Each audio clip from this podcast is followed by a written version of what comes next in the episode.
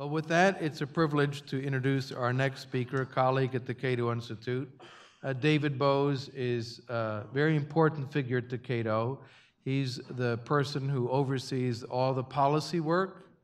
Uh, he's on the policy committee and the management committee and all kinds of other committees. But he's the person who makes sure that everything that Cato produces reaches the standards appropriate for a first class organization.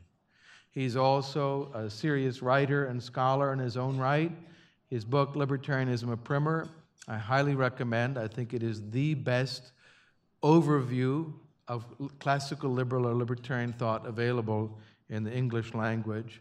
His other books, The Libertarian Reader, and the many books that he's edited, are serious contributions to the scholarship and the philosophy of liberty. He's also regularly on television and radio, and he has a sharp wit and a very, very sharp eye. He can spot a typo at 60 paces.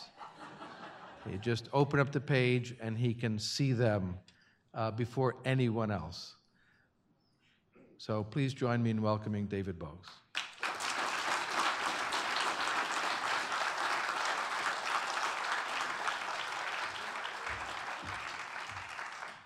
Thank you, Tom. Um, I learned everything I know about libertarianism from Tom Palmer. So if you're reading Libertarianism, a primer, you know uh, where I got everything. Copy editing seems to be a declining skill in America.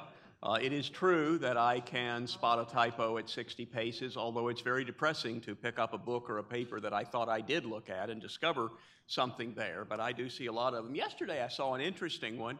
Um, somehow I, I, got sent a link and I found myself on the blog of the Christian Broadcasting Network uh, blog, CBN blog, whatever it was called. And there was a discussion there of Ted Cruz's victory, and it was describing David Dewhurst, the guy Ted Cruz beat, as being sort of like Charlie Crist. But they misspelled Crist. And remember, this is the Christian Broadcasting Network website. They spelled Charlie Crist C H R I S T. I thought that was a pretty strange typo. So I said something about it on Facebook, thinking, well, you know, if they haven't noticed it by now, they will notice it now.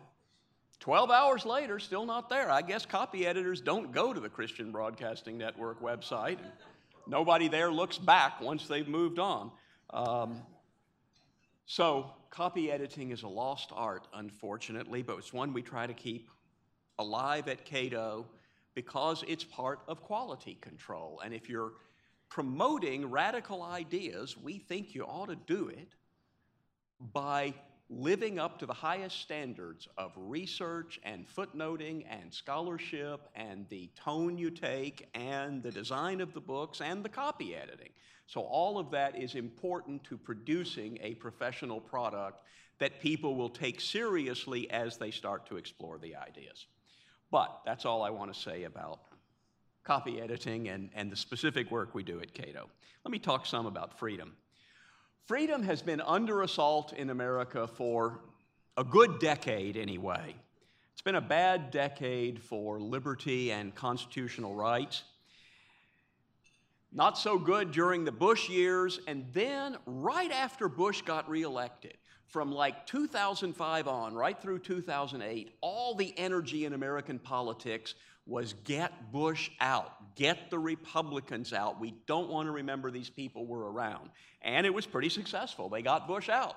They swept Obama in, and he came in on such a wave of good feeling, a wave of enthusiasm. He had extremely high approval ratings. Even people who didn't vote for him in that post election period kind of felt good that a barrier in America had been broken and that we could say more fully than we could before any little boy in America can grow up to be president. Opportunity is unlimited in America, and people liked that even if they had not voted for Barack Obama. So he comes in on this wave of enthusiasm, and one of the first things he uses his political capital for is to pass the biggest economic stimulus bill in history within a month.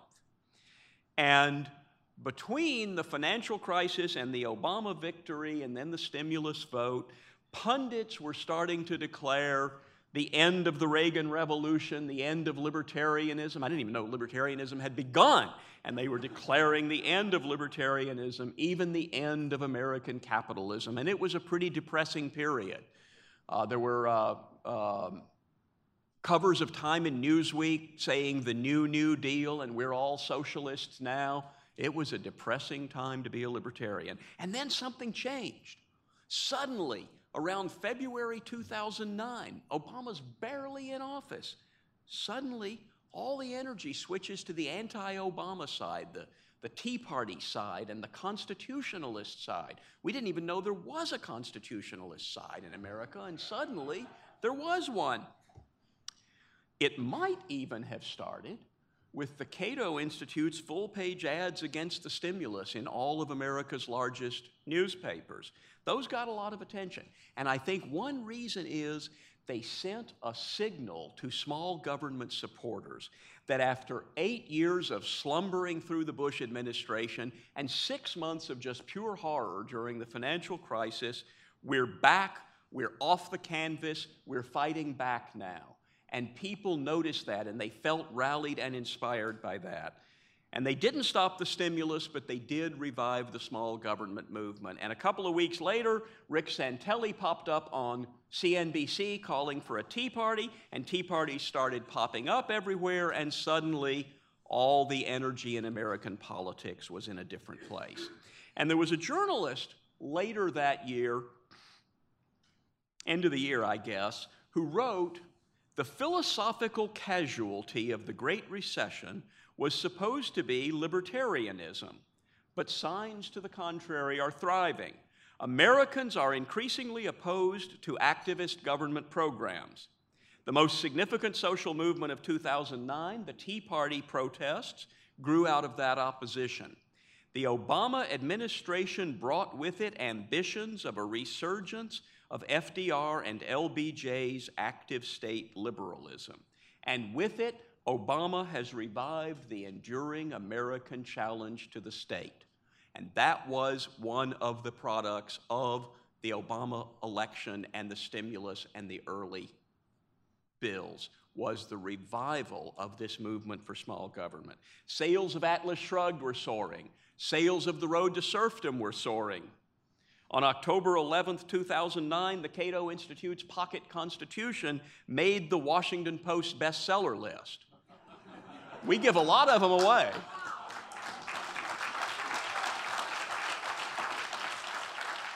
We give a lot of them away, but we sell some of them too. And it made the bestseller list, and then sales went even higher in 2010. And polls that year showed a lot of opposition to activist government to the health care in particular, and to Democrats running for reelection in 2010. There was a poll taken, it's taken regularly.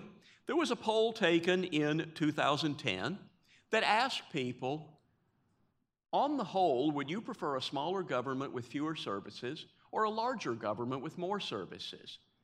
And the results they found in 2010 were 58 to 38 in favor of smaller government. And this was a Washington Post poll, and the Post pointed out Support for smaller government in that question has risen 20 points since the day Obama clinched the Democratic nomination in 2008.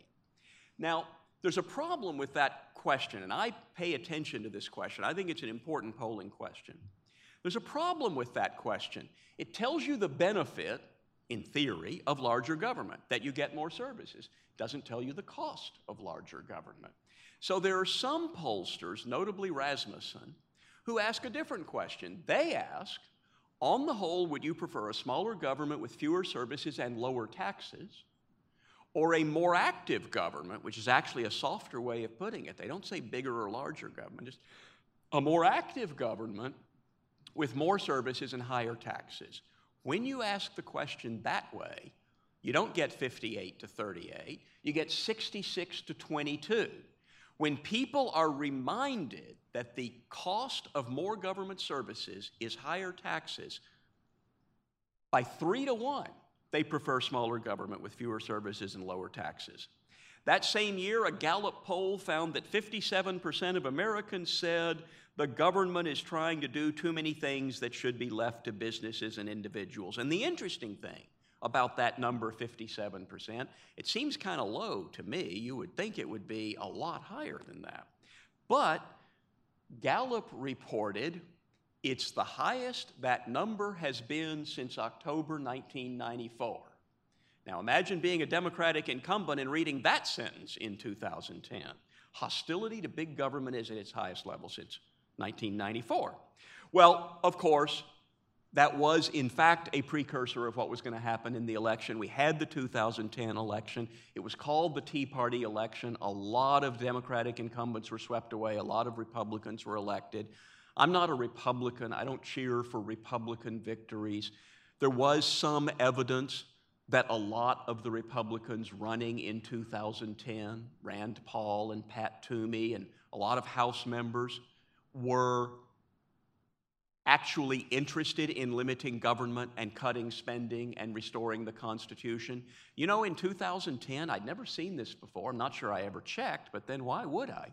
In 2010, four of the Tea Party freshmen were actually contributors to the Cato Institute. Never seen something like that happen before. So, we hope for some good results, obviously, given the nature of the American system. Even if the House of Representatives wanted to do good things, and they wanted to do a few good things, they couldn't make very many of them happen. Um, I did an interview with uh, Associated Press TV yesterday, and they wanted to talk about this Congress and what has it accomplished and what has it failed to accomplish. And of course, I'm trying to make the point that you know, you shouldn't measure how good a Congress is by how many laws it passes, how much it spends, how many new programs it sets up. And by that standard, this Congress has done a lot less damage than the previous Congress. Now, it's still true, though, that spending continues to rage out of control, that entitlements are still there, threatening to make us insolvent, and this Congress hasn't actually done anything about that. And they deserve criticism for that. So, what are the polls saying now? Well, that question about government is trying to do too many things that had hit its highest point at 57%, now it's at 61%. Highest point ever, not just since 1994. 72% of Americans say the individual mandate is unconstitutional. And this poll was taken after the Supreme Court said, well, it's not exactly constitutional, but you can do it anyway. Um, there's a lot of popular sentiment against what the government is doing. And it's not just health care and debt. Two of the other issues that I've been watching the right to marry and the right to smoke are both doing much better in the polls than they were before, without any leadership from President Obama or the liberal Democrats or anything. You know, I was given an opportunity to meet with the new drug czar early in the Obama administration. And after he explained what he planned to do, which sounded pretty much exactly like what they'd always been doing to me, he opened it up to this group of about 10 think tank scholars and said, you know, does anyone have any comments? And I looked around, nobody else did, so I raised my hand. And let me give you a tip. If you're ever in a place, you're hearing a politician speak or anything, and you have a tough question you'd like to ask, be the first one to raise your hand. Because a lot of people don't like to be the first one to raise their hand. But after the first question, a lot of hands will go up. So your best shot at getting called on is asking that first question. So I look around, nobody else. I go, I have a question. What's your question? I said, Well, it occurs to me that our last three presidents all admit that they have used drugs in their youth. Now, I'm guessing that Bill Clinton, George Bush, and Barack Obama do not think they should have been arrested for using drugs.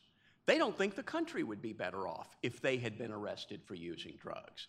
I didn't tell the drug czar, but I'll mention to you that it's not entirely clear to me that the country wouldn't be better off if Bill Clinton, George Bush, and Barack Obama had all been arrested in their youth.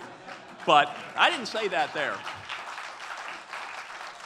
So I just want to ask you, Mr. Czar, how can the president look himself in the mirror every morning knowing that this year he will arrest a million people for doing what he did? And then, because I didn't really think I was going to get an answer, I suggested two or three things they could do to moderate the deleterious effects of the drug war. And he said, Okay, that's an interesting perspective. Anyone else? And, and then they went around, and I swear the liberals and the conservatives, you could not, if you closed your eyes, you wouldn't have known who around the table was from a liberal think tank and who was from a conservative think tank. None of them focused on the main issue of should you arrest people for what they smoke. But more than half of the American people now say you shouldn't arrest people for what they smoke. So I'm hoping there will be some progress on that. Now, I'm talking about all these polling numbers that might be discouraging to Democrats.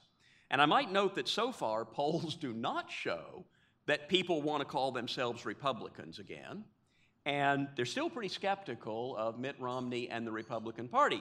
And there's very good reason for that. Republicans gave us a terrible eight years. From the first trillion dollar increase in spending during one president's term to the first trillion dollar deficit, along with federal takeovers of education and marriage, and the biggest expansion of entitlements in 40 years, and two endless wars and all of that before the disastrous last hundred days of bailouts, takeovers, and soaring deficits. No wonder people are not sure they want to give the Republicans control of the government again. But for us, that's all politics. That's all I want to say about politics. Political attitudes can change, they will change. What's important to us is to develop and promote the principles of liberty and limited government. And that job is up to us because we do not have political leadership in this country that is developing and promoting and advancing the ideas of liberty. On one issue or another, one candidate or party may be better than another, but there are very few people in Washington who believe in individual rights, who believe in the actual Constitution, it's not even clear that there are very many people on the Supreme Court of the United States who believe that the Constitution is the law. You know, it's not just a good idea, it actually is the law. And yet, we have a lot of members of the Supreme Court who judge in a literally lawless manner. They don't think about law. They may think about what's a good public policy, is it, they might ask at some point, is it a good idea to arrest a million people a year for smoking pot? They might say, is it a good idea to guarantee everyone health care? What they don't often enough say is, is it the law? Is it legitimate under the Constitution?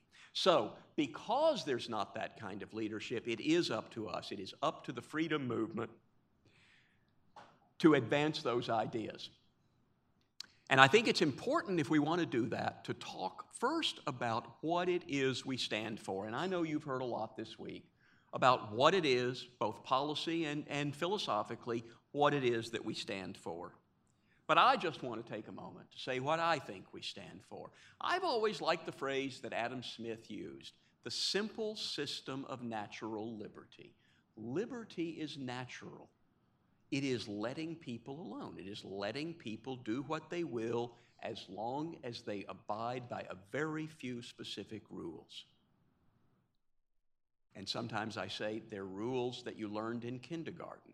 Don't hit other people, don't take their stuff, and keep your promises. And once you have those simple rules, natural liberty is what occurs. The simple system of natural liberty. That's what we're for. Now, if you speak to a libertarian philosopher, he might come up with a more specific description. He might say, for instance, the fundamental rule is the rule of non aggression. No one has the right to initiate aggression against the person or property of anyone else. And I agree with that.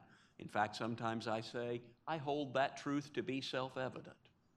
I hold this truth to be self evident that it is wrong to initiate the use of force against people who have not used force themselves. But the point is, what we're about is not just utilitarianism, not just better outcomes. If you look at the map of the two Koreas at night, If you look at the automobiles produced in East Germany and West Germany, if you look at the prosperity of the United States versus the poverty of Russia, then you can see that free markets and the rule of law produce better outcomes for people, and that's important.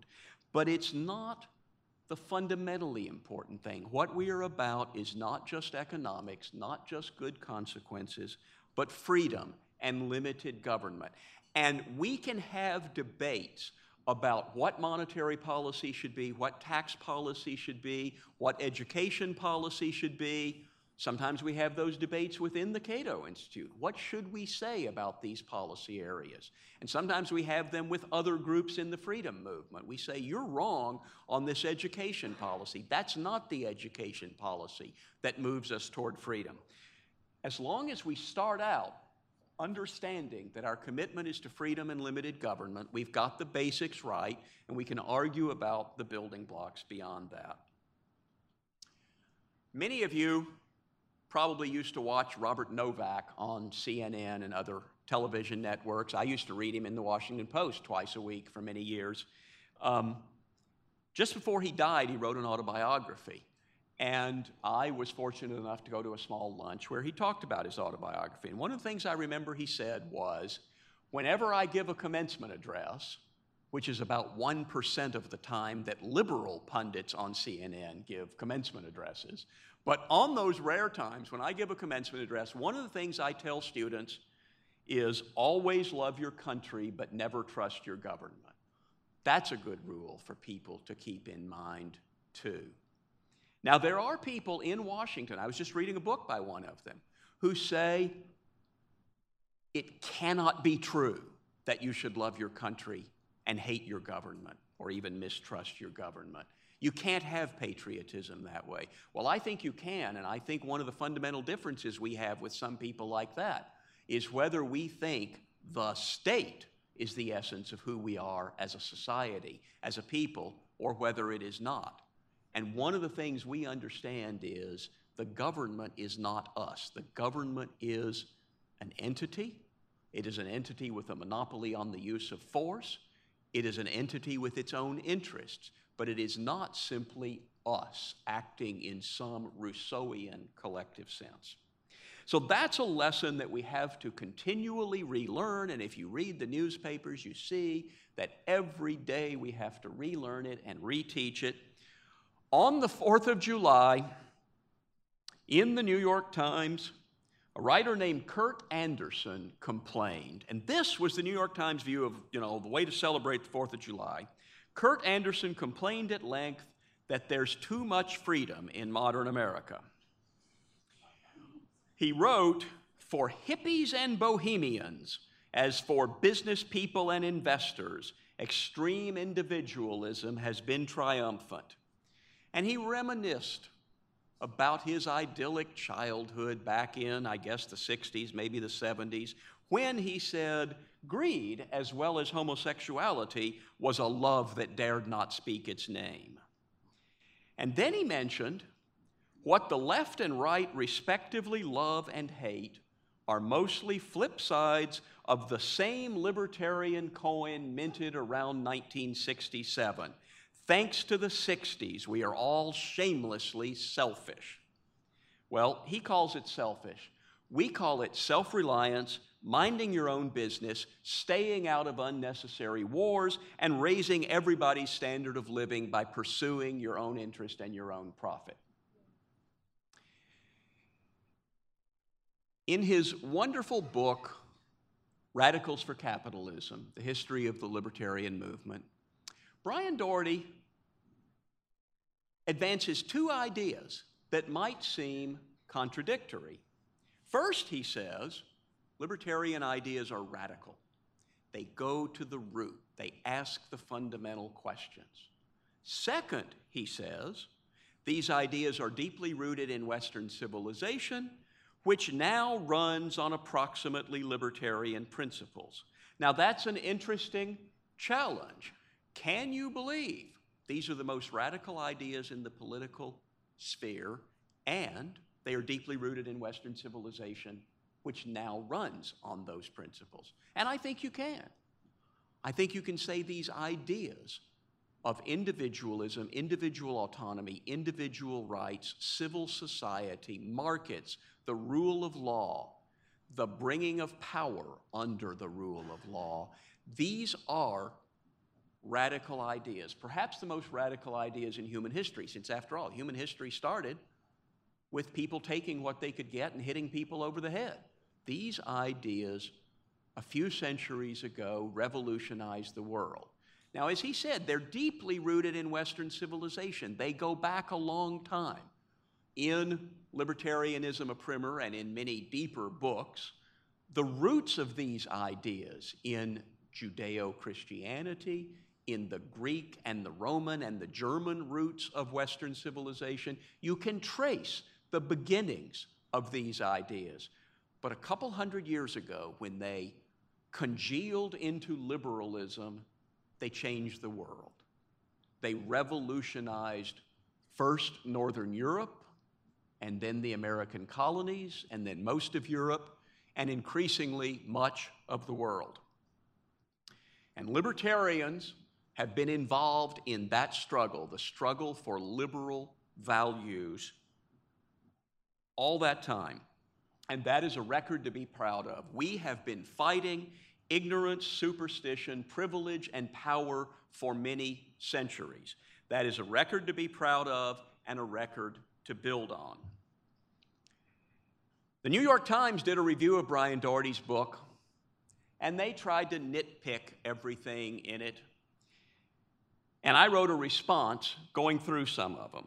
What did they come up with? They said, he doesn't talk about all the libertarians who haven't had much respect for the rights of others. Really? Who are those? Well, how about Ayn Rand? She testified before the uh, House Un American Activities Committee about communists in Hollywood.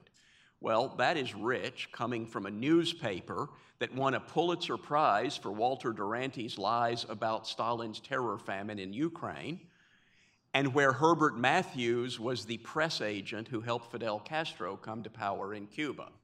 For them to criticize one libertarian testifying before HUAC. And what did she say? She said, there are communist writers in Hollywood, and they put communist ideas in movies, and they're not always as obvious as you might think they would be, and you should not censor them. That's not the way you deal with bad ideas. That's what she said. Now, the New York Times also said Murray Rothbard supported Strom Thurmond in 1948 for president when he was 22. Okay, that is embarrassing. and all those whose friends and forebears did not support the pro Soviet candidate Henry Wallace that year are entitled to criticize. That would not include most of the people at the New York Times. And then they said, and Milton Friedman was an advisor to the Chilean dictator Augusto Pinochet. Well, yes, that's true. He spent 45 minutes with him once, and I think he wrote him a letter also. He spent a lot more time than that with the dictators of China, giving them advice on how to improve their, improve their economy. Now, what would the Times have Milton Friedman do when a dictator asks for advice on reducing the misery under which his people suffer? Should he say, No, I prefer that your people continue to suffer under the misery of inflation and stagnant econ- uh, economies? No, I don't think so. He suggested you could improve the lives of the people of Chile if you did these things. And that's what he did. And in fact, this one military junta did take a lot of his advice, and Chile became the fastest growing, most prosperous economy in Latin America. And then the New York Times said in this review of Brian Doherty, and there was a guy who was an anti Semite. And as I wrote in my response, despite having spent 30 years in the libertarian movement, and despite having read this book, I had never heard the name of the anti Semite that he mentioned.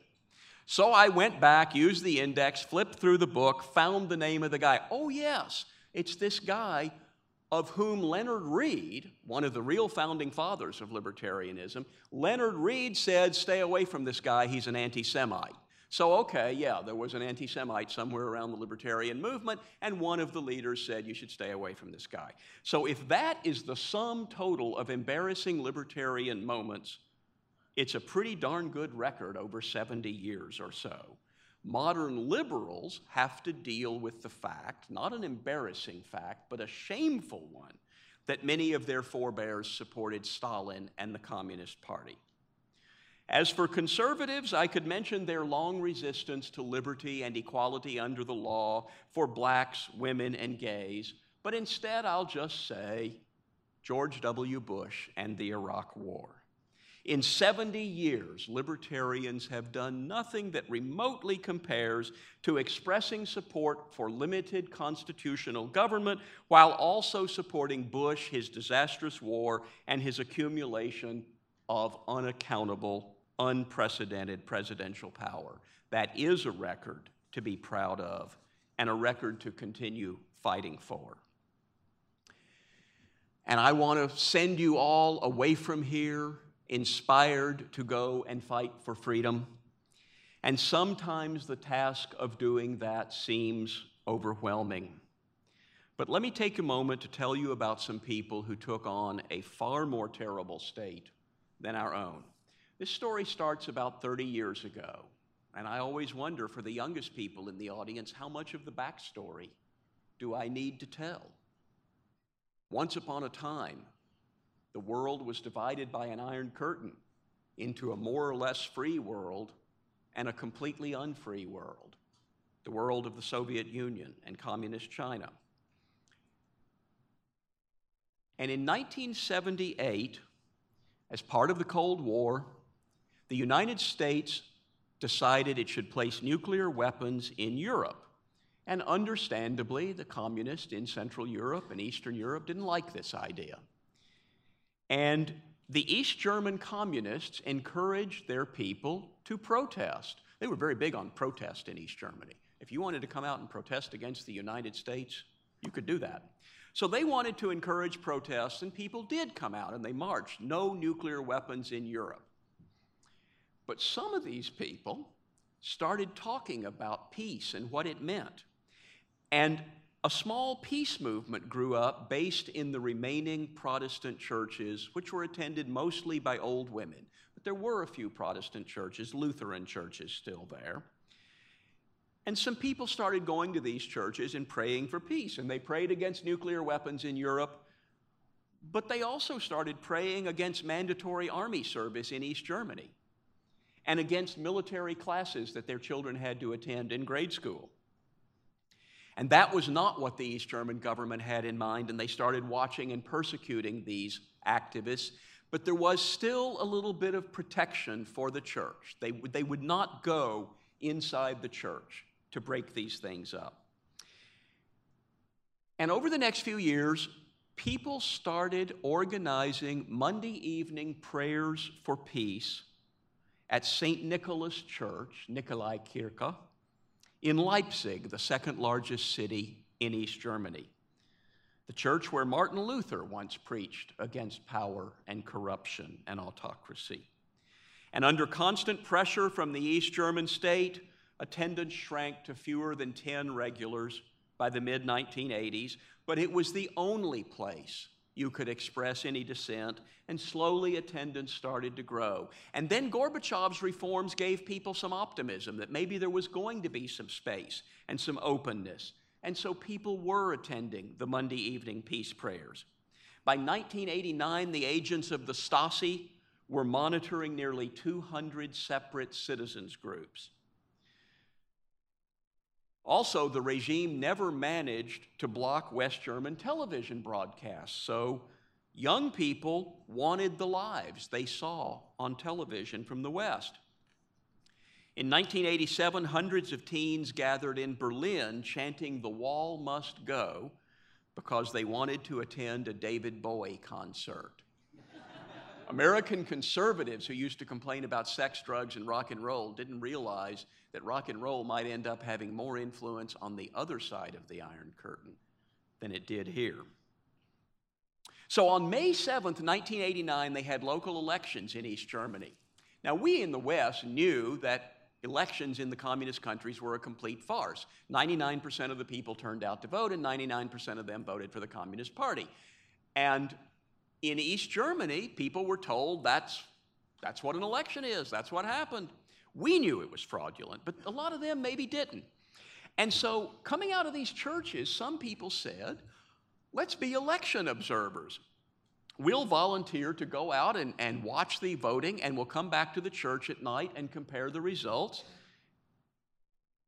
And they discovered there appeared to have been fraud. Not that many people voted. Some people said they didn't vote for the Communist Party. So they, they became aware there's something wrong here. And then, the summer of 1989, the crackdown in Tiananmen Square was a reminder to people in Germany of what communist states can do when they're provoked. And there was no precedent for a peaceful transfer of power in the communist world. And the minister of the Nikolai Kirche, looking back on this a few years later, said it wasn't imaginable that the communist state would end. And fear of a Chinese solution grew among people, a crackdown. But Gorbachev continued to send signals that the Soviet Union would no longer intervene in domestic politics in their client states. And so maybe there was some space. And that summer, 1989, Hungary relaxed its border restrictions in the summer. They allowed you to cross from Hungary to Austria. And thousands of Germans who were vacationing in Hungary, because it was also behind the Iron Curtain, discovered you could drive across the border to Austria a German speaking country where you could say anything you wanted to. Other East Germans went to Prague and somehow picked Prague as the place where they would climb over the fence of the West German embassy, putting themselves legally onto West German territory. And after a summer break, all this stuff is going on. People are thinking, Instead of 10 people or 100 people, thousands of people showed up at the Nikolai Kirche on Monday, September 4th, 1989. And I must say, I was around, I was listening, watching the TV. We didn't know what was happening. We knew, we read on the page 13 that there were these protests going on in the church in Germany. We knew that the Hungarian border had been opened. It, I can remember it was a story this big. Um, but we didn't know what was about to happen. Thousands of people showed up. A few days later, in front of Western TV cameras that had come to Leipzig for a trade show, young protesters unfurled a banner demanding freedom of travel. The minister remembers that the Stasi ripped it down and tackled the kids, and millions of East Germans saw that on West German TV. And a week later, in the St. Nicholas Church, the crowd doubled. And in response to the people leaving through Hungary and Prague, these people chanted, Wir bleiben hier. We're staying here. Monday demonstrations began to be held at Lutheran churches all across East Germany. The next Monday night, 15,000 people marched in Leipzig. They were pouring out of the church and marching around the ring road that circles the inner city of Leipzig. They were carrying candles, marching for peace. And on October 9th, the police knew things were getting bigger and they prepared to deal with 20,000 protesters, unprecedented in the Soviet Empire. But as the crowd poured out of the church, and I've been in that church, there weren't very many people inside the church, so when they say the crowd poured out of the church, they mean and out of all the squares nearby. As the crowd poured out of the church and began to march around the ring road, more than 70,000 Leipzigers joined this demonstration. And the minister, looking back on it, recalls this was 70,000 people who didn't know if they'd come home intact or see their families again. It was a heroic and enormous act of moral courage. And slowly the crowd began walking around Leipzig's Ring Road, and the police looked for orders. And they looked to their captains, and the captains looked to the telephone, and no orders came. And the police backed off. They let the people march. And that was the end of communism in East Germany, although nobody knew it that night. The next week, on October 16th, 150,000 people marched. The week after that, it was 300,000 as people came from all over East Germany to march in Leipzig. And the party leadership fell. Not the party state, but the leaders of the party fell. They no longer had support. And on Saturday, November 4th, more than 500,000 people marched, not in Leipzig, but in East Berlin. And five days later, the Berlin Wall, the wall that was a permanent part of my childhood and young adulthood, the wall built to keep people in, was opened, sort of by accident, because they didn't realize what was going on. And millions of people were suddenly, amazingly, free. And a few years later, I had the honor to meet Wolfgang Tiefensee, who had been active in those protests, who had been the mayor of Leipzig and was by then a member of the German cabinet. He told me he'd been mayor of Leipzig, and I said to him, Were you involved in the protests? And he said, Oh, yes. From September 1989, and I hope you know what the Bible tells us, we walked seven times around the city, and then the wall came down seven times from September until November 1989. And the minister of an East Berlin church who was involved in this whole process looks back on the events and says, No outside force could have done this. That would have meant war. What happened was a self liberation. Soft water breaks the hardest stone. There is no army, no state, no government program that is as powerful as an idea whose time has come. But it's up to people to make the idea's time come. I was asked once by some skeptics of libertarianism what the most important libertarian accomplishment ever was. And I thought for a moment and said the abolition of slavery. Okay, they said, what else? I thought the abolition of slavery was pretty good. But they said, name another one. So I thought a little more carefully and said, bringing power under the rule of law. That is the fundamental liberal or libertarian accomplishment. It was a revolutionary achievement. It revolutionized the world, but it remains incomplete. It's what the protesters in 1989 fought for. It's what Mao Yushi and Chen Guangcheng and thousands of other Chinese protesters fight for today. It is what we fight for. Thank you for being part of that historic and ongoing struggle. Thank you and good night.